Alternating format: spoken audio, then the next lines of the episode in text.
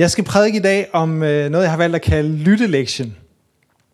Det er på den her måde, at uanset hvad, så bliver, uanset hvor du er i verden, uanset hvem du er, som tingene er i dag, så bliver du bombarderet med input hele dagen lang.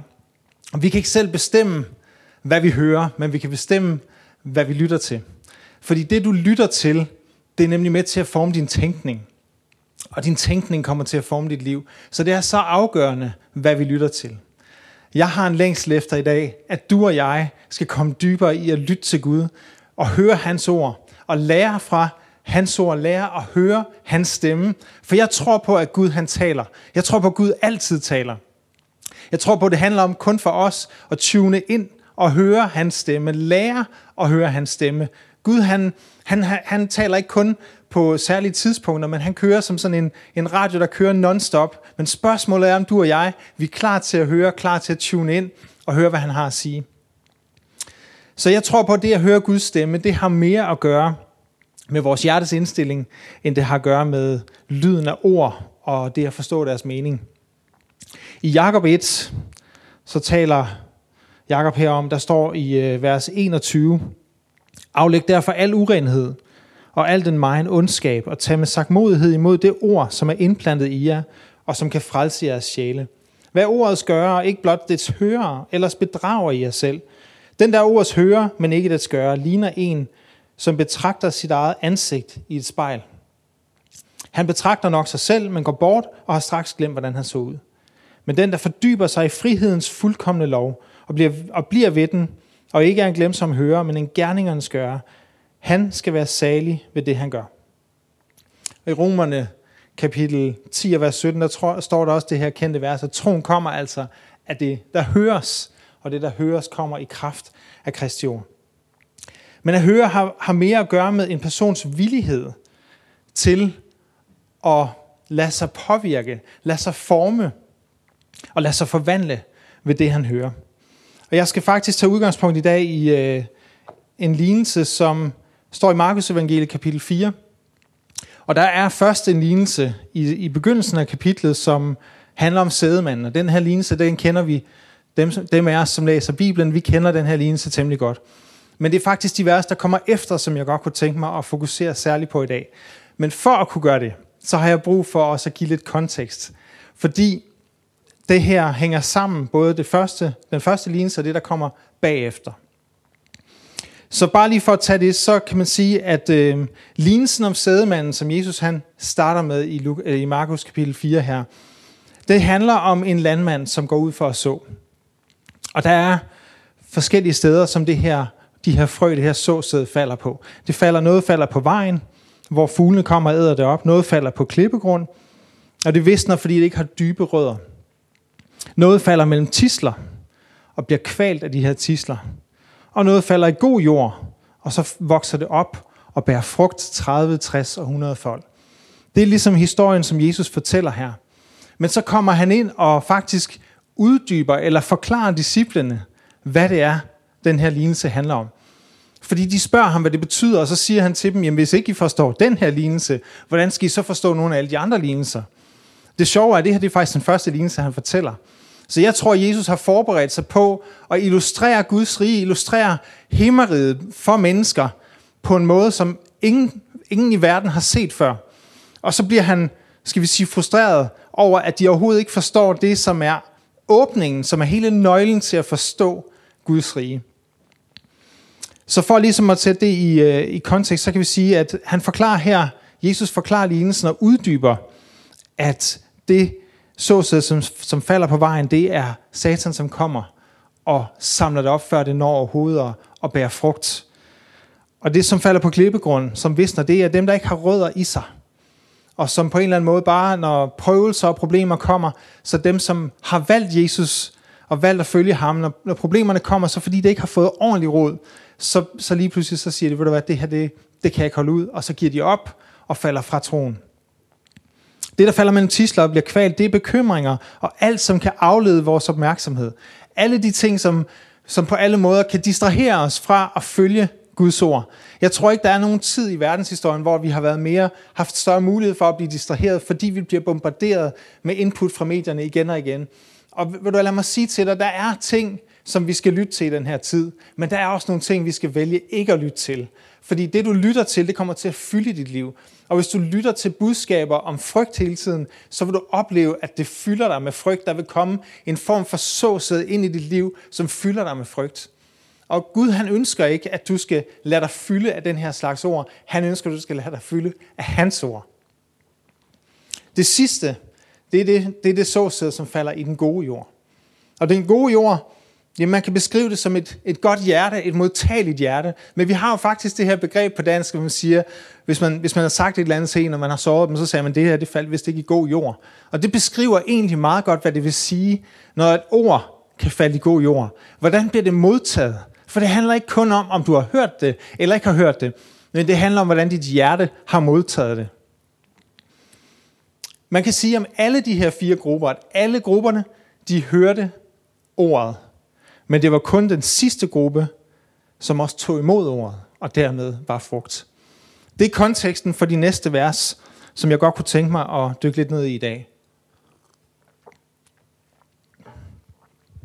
Lad os prøve at læse fra Markus kapitel 4 og vers 21. Og det her det er altså direkte efter, han har fortalt den her lignelse. Så sagde han til dem, kommer nogen med et lys for at sætte det under en skæppe eller under en bænk? Er det ikke for at sætte det i en stage? For der er intet skjult, som ikke skal blive synligt, og intet gemt bort, som ikke skal komme frem i lyset. Har nogen ører at høre med, skal han høre. Og han sagde til dem, mærk jer, hvad I hører. Det mål, I måler med, skal I selv få tilmål med. Ja, I skal få i overmål. For den, der har, til ham skal der gives. Og den, der ikke har, for ham skal selv det tages, som han har. Ved første øjekast, så kan de her vers, de kan godt se ud som om, at det er en række du kan sige, sammensatte eller tilfældige ordsprog, som bare står i en sekvens efter hinanden. Og det egentlig ikke har den store sammenhæng med, hvad Jesus i øvrigt siger på det her tidspunkt. Hvis vi kigger på det på den måde, på den overfladiske måde, så kan vi se det på den her måde, at vers 21 kunne betyde, lad dit lys skinne for Gud, vær et vidne. Og øh, vers 22, du må hellere opføre dig ordentligt, for alt hvad du gør, kommer til at blive afspillet på en video en dag, når du står foran Kristi domstol. Når han siger det her med, at der er noget skjult, som ikke skal blive åbenlyst, så kan vi have den her frygt for, at uh, hele mit liv skal blive vist på en eller anden stor skærm en eller anden dag. Og så vers 23, det kunne blive tolket som sådan en generel pause, en lille amen, hvor vi siger, den der hører, han hører. Og det stort set kunne passe ind hvor som helst i skriften, man sætter det ind. Men vi skal se på om lidt, at det har en langt større betydning end det. I vers 24, så kunne du tage det her vers og så sige, det her det, mål, det mål, I måler med, skal I selv få tilmål, og I skal få i overmål. Så kan du sige, ja, men det er, det er lidt det her med, at det du gør mod andre, det kommer tilbage og rammer dig selv. Sådan lidt, lidt karma-agtigt. Men jeg tror ikke på, at det er det, det betyder.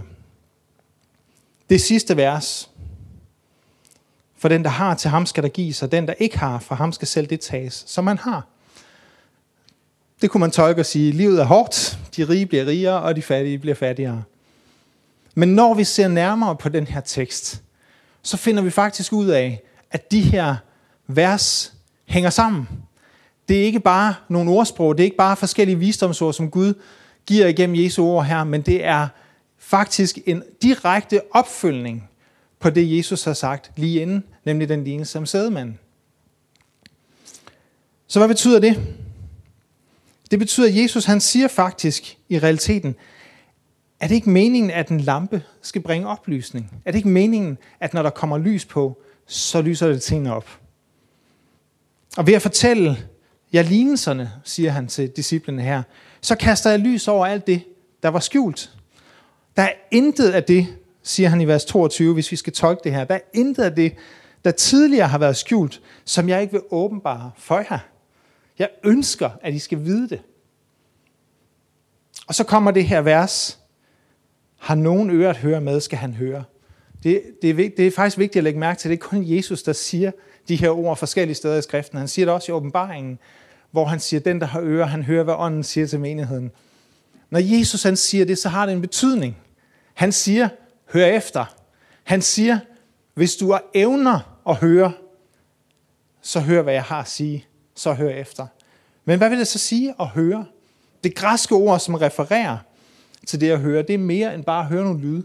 Det refererer til en persons evne og villighed til at respondere på det, man har hørt. Og der kan du så sige, når vi, når vi ser det i det lys, og så læser videre i det her vers 24, det mål, I måler med, skal I selv få tilmålt. Så står der jo faktisk, kun i det omfang, du er villig til at høre og respondere, vil du være i stand til at opleve, hvad Gud han har for dig.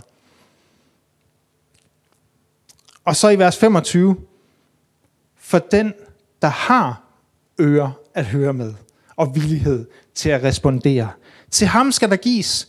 Og den, der ikke har villighed til at høre, eller ører til at høre og villighed til at respondere, fra ham skal det tages af det, han allerede ved.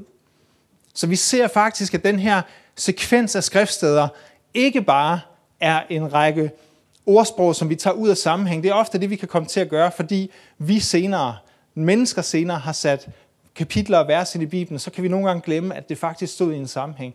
Jesus han tager det her som en opfølgning på sin forklaring af lignelsen om sædemanden. Og jeg tror på, at Jesus han ønsker at sige til os i dag, der er ikke noget, jeg ønsker at holde skjult for dig. Der er ikke noget, jeg ønsker, du ikke skal vide. Jeg, jeg, jeg har ikke en dagsorden om at holde jer for nar. Jeg ønsker, at du skal finde svarene. Det kan være, at du sidder derude i dag og tænker, jeg har svært ved at høre Guds stemme.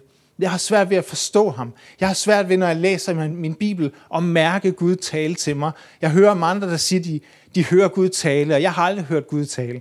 Hvis du har det på den måde i dag, så lad mig bare sige til dig, det har mere med dit hjertes indstilling at gøre, end det har at gøre med, om du kan høre noget. Om du kan forstå noget. Om du er intelligent nok til at forstå, hvad det er, Gud han siger. Jeg tror på, at, at, at på den her måde, så handler det faktisk mere om, er vi villige til og lade det få de konsekvenser, den sandhed, vi hører, har i vores liv? Er vi villige til at handle på det, selv hvis det er noget, vi ikke har lyst til at handle på? Eller har vi ligesom børn ofte har, sådan en form for selektiv hørelse, hvor vi, sådan, vi hører det, vi vil høre. Og når der så kommer noget, vi ikke har lyst til at høre, så lader vi, som om vi ikke har hørt det. Jeg kender det i hvert fald fra mine børn. Nogle gange, hvis man siger, at vi skal spise, eller hvad det nu kunne være. Hvis de lige er i gang med noget andet, og de synes, at det er sjovere, så har de pludselig ikke hørt det. Men hvis der er noget, de gerne vil, og gerne vil høre, så kan de pludselig høre det. På samme måde kan det være for os, at vi, vi, vi har lyst til selv at vælge. Men hvis du vil være en, der følger efter Jesus, hvis du vil være en Jesu disciple, så går det ikke at have den her selektive hørelse. Så må du have et hjerte og en åbenhed for at høre, hvad han siger, og for at følge efter ham. Det er også derfor, Jesus han i vers 11 siger nogle, nogle lidt mærkelige ting i forbindelse med, at han forklarer den her lignelse. Han sagde til dem, til jer er Guds riges hemmelighed givet, men til dem udenfor, udenfor kommer alt i lignelser, for at de skal se og se, men intet forstå. De skal høre og høre, men intet fatte. For at de ikke skal vende om og få tilgivelse. Man kunne tænke, det der er, det der er lidt hårdt, Jesus. Du, du vil bare holde dem udenfor, og ikke fortælle dem, at de ikke skal forstå noget. Han citerer Esajas her, et, hvor, hvor, hvor han siger, at de kommer til at høre det, men de kommer ikke til at forstå det. Det, der er konteksten her, er, at der var en masse mennesker, som havde hørt Jesus gå og undervise i, i lang tid i den her egen, hvor han var. Men nu så starter han den her lignelse med at sige i vers 3, hør her. Han sætter barn højere. Han siger, hvis du vil følge efter mig, så forventer jeg, at du hører, hvad jeg har at sige. At du hører efter. Ikke bare hører det med, med din, dine ører og din intellekt, men at dit hjerte fanger og modtager og responderer på det, jeg har at sige. Så han laver faktisk en adskillelse mellem flokken, som har flokkes efter at se miraklerne, og alle de ting, han gjorde, og så på disciplene, som ønskede at følge ham og give deres liv for det. Så du kan sige det på den måde, at der kommer en adskillelse imellem, hvad flokken tænker og mener, og hvad disciplene tænker og mener. Flokken er ivrig efter begejstring. Noget, som giver dem på en eller anden måde et sus, et eller andet, som, som, som er spændende. De, de, de flokkes efter miraklerne, så derfor så fulgte de efter Jesus, men de var ikke villige til forandring i deres liv. Flokken så sandheden lige foran sig, men de var ikke villige til at lade sig forme efter sandheden, og lade det forme deres perspektiv i deres liv. Flokken, de hørte ordet, men de ville ikke respondere. Jeg beder til i dag, at du og jeg, vi hører Guds ord, og så siger vi, hjælp mig Jesus til at lade mig forme efter det ord. At den sandhed, som du deler med mig, den, den, den hemmelighed, som du åbenbarer for mig, at det er noget, som jeg kan bruge i mit liv, og at jeg må handle på det, uanset om jeg kan lide det eller ej. Det er det, det vil sige at være en disciple af Jesus. Det er det, det vil sige at følge efter ham, uanset om du kan lide det eller ej. Jeg tror ikke, det er noget, som er særlig appellerende til vores frihedsmentalitet i dag, at vi nogen andre skal komme og fortælle os, hvad vi skal gøre. Men du har dit frie valg. Pointen er bare, at uanset om du vælger at følge Jesus eller ikke gør, så har det en pris. Jeg tror på, at der er en langt større belønning ved at følge Jesus, end der er ved den pris at betale ved at vælge selv. Jesus han siger jo, at den som hører mit ord og handler på det, han vil bære frugt 30, 60 og 100 folk. De her 30, 60 og 100 folk kan for nogen virke som om, at Jesus gør forskel på mennesker, og nogle de kan kun bære 30 folk, altså 30 gange frugt, og andre 60 og andre 100 folk. Jeg tror på, at det handler om, at der er en progression, en udvikling, hvor du starter med at fange noget. Du starter med, at Gud åbenbarer for dig, hvad han, hvad han vil med dit liv. Hvad han viser dig i skriften, når du læser. Så multiplicerer han det, pludselig bliver det til 60. Og så kommer overmålet, pludselig bliver det til 100 folk. Fordi lige pludselig så får du mere, fordi du handler, fordi du responderer. Så han underbygger belønningen, der underbygger han det princip og den præmis, han har sat op for at følge, følge ham. Vi må have den her livslange villighed til at følge Jesus. Den her villighed til at lære hele vejen igennem livet. Jeg kan også sige det på en anden måde. Hvis, hvis du tænker, jamen, jeg har fanget de her ting, og jamen, det her, den her skrift, det, de her lignelser, dem har jeg læst tusind gange, og jeg ved, hvad de handler om. Ved du hvad, hvis, hvis du har det sådan, at du, du ikke behøver at lære mere, eller du ved det hele, så kommer du aldrig til at lære mere. Men hvis du har en villighed og en ønske om at blive ved med at lære, så kommer du aldrig til at holde op med at lære. For Jesus han bliver ved med at åbenbare sig. Han bliver ved med at multiplicere. Og på samme måde som du bærer frugt i den her lignelse, ved at høre ordet og tage imod det, så vil det fortsætte i dit liv og blive ved med at udvide sig. Guds rige, det, det kan ikke begrænses, det kan ikke bokses ind. Så når du tager imod hans ord og handler på det, så vil dit liv udvide sig. Grænserne for, hvad der kan ske i dit liv, vil være nærmest uendelige, uudtømmelige, fordi han tager dig hele tiden til nye højder, når du følger ham og følger hans ord. Men så kan man så sige, hvis Gud alligevel ønsker og åbenbare det hele for os, hvorfor så i det hele taget skjule det? Hvorfor i det hele taget have den her, øh, hvad skal vi sige, den, den her følelse af, at, at noget skal holdes væk fra os, noget skal skjules for os. Hvorfor skulle Gud gøre det? Fordi han ønsker, at vi skal søge ham. Han ønsker, at vi skal finde ham. Han gemmer sig for dig, for at du skal finde ham. Han pakker sig selv ind i mystik, for at du skal blive nysgerrig. Og sige, Jesus, jeg ønsker at finde dig. Jeg ønsker at lære dig at kende. Jeg ønsker at lære mere om dig. Jeg ønsker at vide, hvem du er. Hvis du bare har fået det hele serveret, alle sandhederne, så er det hvad du bare vil plukke det, du skal bruge, men du faktisk glemmer det vigtigste af det hele. Relationen, intimiteten med Gud. Ved du hvad, vores intimitet med Gud er fuldstændig afgørende for vores autoritet. Den åndelige intimitet, den, den afgør den åndelige autoritet. Alt, hvad du gør i det skjulte, det kommer til at komme til udtryk i dit liv på alle mulige andre, områder. Og der er ikke nogen genvej. Hvis du vil høre Guds stemme, så må du tage dig tid til det. Lad mig opmuntre dig den her tid, hvor alting er sat, om ikke fuldstændig i stå, så i hvert fald ned i gear. Lad mig opmuntre dig til at bruge mere tid med Jesus. Den tid, du investerer i at høre hans stemme, læs hans ord, og, og, og bare lytte til, hvad han vil. Også den her stillhed, hvor du tillader, at alle andre stemmer et øjeblik bliver sat på hold, og der bliver ro. Det er der, han begynder at tale til dig, og du vil blive chokeret over, hvad der sker, når du bare giver ham lidt plads. Han ønsker at tale til dig, men han ønsker mere end bare at tale til dig, så ønsker han fællesskab med dig. I salme 63 så siger David, Gud, du er min Gud, jeg søger dig. Min sjæl tørster efter dig. Min krop længes efter dig i det tørre, udpinte og vandløse land. Jesus, jeg takker dig for, at du er til stede den her formiddag. Tak, at du taler til menneskers hjerte. Tak, at det ord, som du har givet mig, må gå ind i hjerterne, i den gode jord, som modtager det og siger, Jesus, jeg ønsker at lære mere om dig. Jeg ønsker at lære dig bedre at kende. Jeg ønsker ikke bare at høre ordene, men jeg ønsker at handle på dem. Jeg ønsker at respondere. Jeg ønsker at lægge mit liv på den måde til rette, så jeg lever efter din vilje. Lever til din ære og til behag for dig, Jesus. Tak Gud, at du vil give den enkelte, som søger dig i dag, noget og styrke til at finde dig og til at opleve dig på en helt særlig måde i deres liv. I Jesu navn. Amen.